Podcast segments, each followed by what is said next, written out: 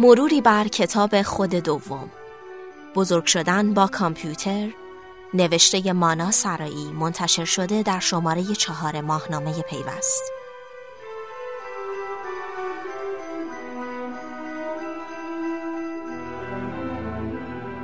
روانشناسی سایبری حوزه از علم روانشناسیه که دامنه توجه به اون هر روز گسترده تر میشه. این حوزه در مورد شیوع تعامل انسان و فناوری جدید و آثار روانی فناوری بر فرد مطالعه می‌کنه. شری تورکل برجسته ترین چهره در این حوزه است. یکی از کتاب های مهم اون خود دوم نام داره. انتشار این کتاب باعث شد توجه بسیاری به حوزه روانشناسی سایبری جلب بشه و نظریه پردازان جامعه اطلاعاتی متوجه بشن بدون توجه به این حوزه مطالعاتشون ناقصه و نظریه های مطرح شده نمی‌تونه جامع و کامل باشه. کتاب خود دوم نخستین بار در سال 1984 میلادی منتشر شد. این کتاب در مدت ده سال بارها تجدید چاپ شد. در سال 2005 میلادی ویرایش دوم کتاب توسط انتشارات دانشگاه MIT منتشر شد. توی این ویرایش یک مقدمه جدید و یک پیگفتار نیز به کتاب اضافه شد. تا پایان سال 2013 میلادی ویرایش سوم کتاب توسط همین ناشر منتشر شد. کتاب در مورد تاثیر کامپیوتر بر روان انسانه و نشون میده چجوری ما با نوعی فرهنگ کامپیوتر روبرو هستیم که هر روز پررنگتر و مسلطتر میشه. محور اصلی کتاب فناوری دیجیتالیه که در کامپیوتر نمود پیدا می‌کنه. کتاب مروری جامع بر این موضوع داره که کامپیوتر چجوری بر رابطه ما با خود و دیگران تأثیر می‌ذاره. چجوری نگاه ما به خودمون رو تغییر داده و چجوری تلقی جدیدی از ارزش و اخلاق در ما به وجود آورده. کتاب حاصل مصاحبه تورکل با گروه بزرگی از کودکان، دانش آموزان، دانشجویان، مهندسان، استادان، معلمان و هکرهاست. تورکل در گفتگو با چارلی روز در مورد ریشه های شکلگیری خود دوم میگه لحظه ای ایستید و به اطرافتان نگاه کنید.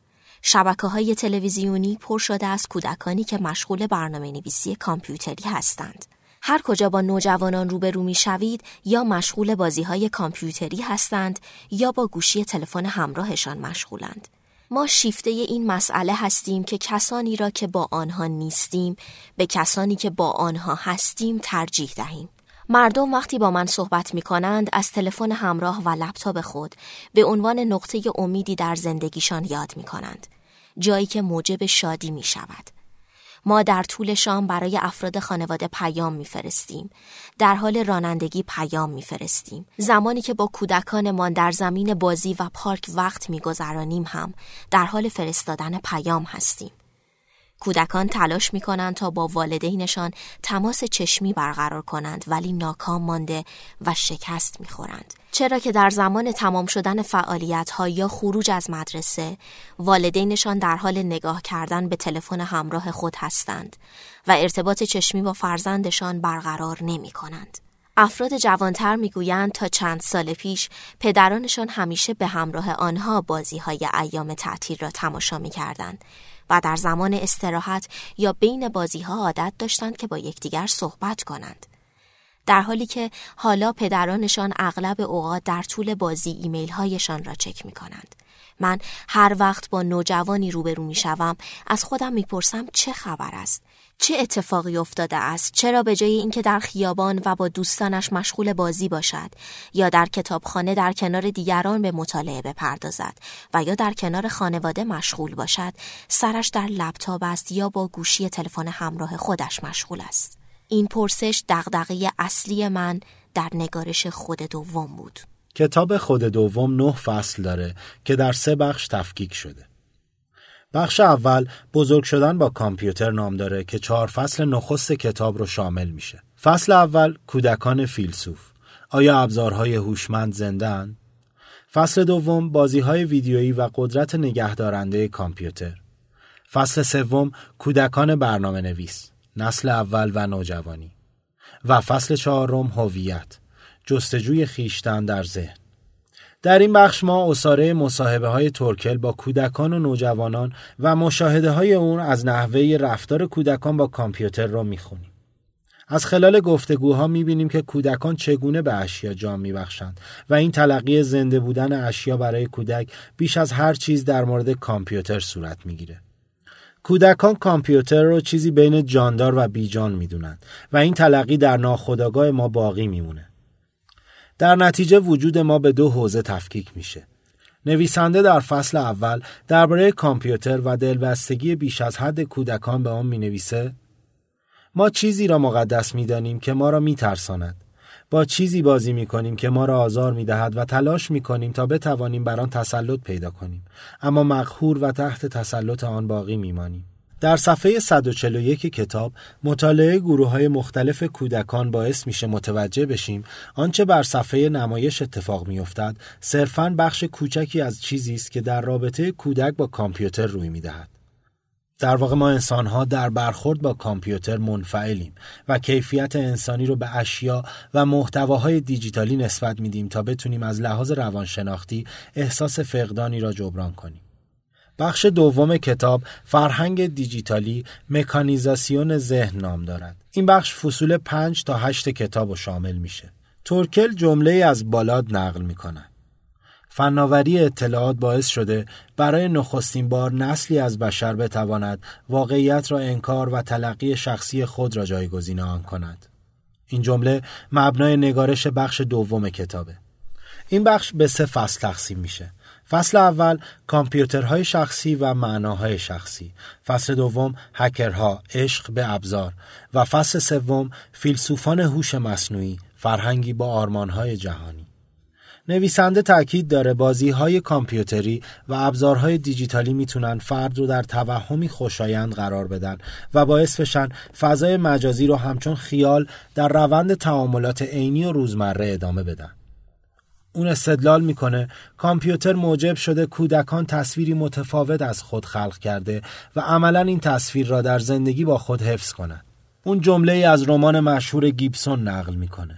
فضای مجازی یک توهم دو سویه است که توسط دهها میلیون کاربر همزمان عینیت و مشروعیت یافته است یا یک پیچیدگی شگفتانگیز که در روح لامکان قرارگاه های اطلاعاتی جای گرفته است. توهمی که از لحظه نخستین برخوردمان با کامپیوتر بر ما مسلط شده است. بخش سوم کتاب ورود به عصر جدید نام دارد. این بخش دو فصل پایانی کتاب را شامل میشه که پذیرش خیشتن به عنوان یک ابزار و روح انسانی در فرهنگ دیجیتالی نام داره. اینجاست که نطفه نظریه های بعدی تورکل بسته میشه. اون نشون میده که کامپیوتر چیزی بیش از یک ابزار است. کامپیوتر به ظاهر یک ابزار است اما در واقع بخشی از زندگی اجتماعی و روانی ماست. در نتیجه ما با یک فرهنگ مسلط جدید روبرو هستیم که با دور کردن فرد از زندگی روزمره قدرتمند میشه. انقلاب فناوری اطلاعات به واسطه ابزارهایی مثل کامپیوتر، تلفن همراه، شبکه‌های اجتماعی و چیزهای دیگه این باور رو به وجود آورده که روابط انسانی هر روز گسترده تر میشه. این تلقی رو تو نوشته های عامه پسند نشریات و شبکه های تلویزیونی زیاد می‌بینیم. رویای ارتباط همه افراد بشر با هم. از طرف دیگه باور داریم که کامپیوتر ابزاری است تحت تسلط ما که از اون در جهت رفع نیازهای خودمون استفاده می‌کنیم. کتاب خود دوم نشون میده هر دو باور نادرسته. بیشک کامپیوتر و فناوری جدید تحولات عمیق و مثبتی به دنبال داشته اقتصاد دانش محور، تکسر قدرت در هم شکستن محدودیت های زمانی و مکانی، جهانی شدن در عین حفظ خورده فرهنگ ها و چیزهای دیگه. اما از جنبه روانشناختی به نظر می‌رسه فناوری جدید توهمی رو در بین توده ها به وجود آورده که از نظر تورکل نادرسته. او در کتاب نشون میده که ما از خردسالی و اولین مواجهه با کامپیوتر و ابزارهای دیجیتالی مقهور اون میشیم و به تدریج خود دوگانه ای میابیم. خودی در مواجهه با جهان بیرونی و عینی و خودی در مواجهه با جهان مجازی و کامپیوتری. به این ترتیب در هر لحظه از زندگی دو وجه متناقض وجودمون با همدیگه درگیرن. این فرایند باعث شده ابزارهای دیجیتالی نقشی معنایی و ارزشی پیدا کنند و بر تلقی ما از ارزش و هویت تأثیر بذارند.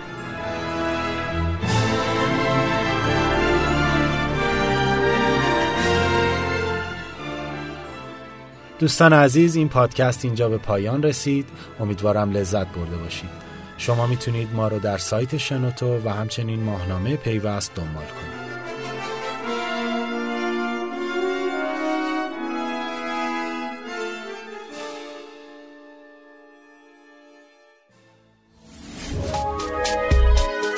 شنوتو سرویس اشتراک گذاری فایل های صوتی www.shenoto.com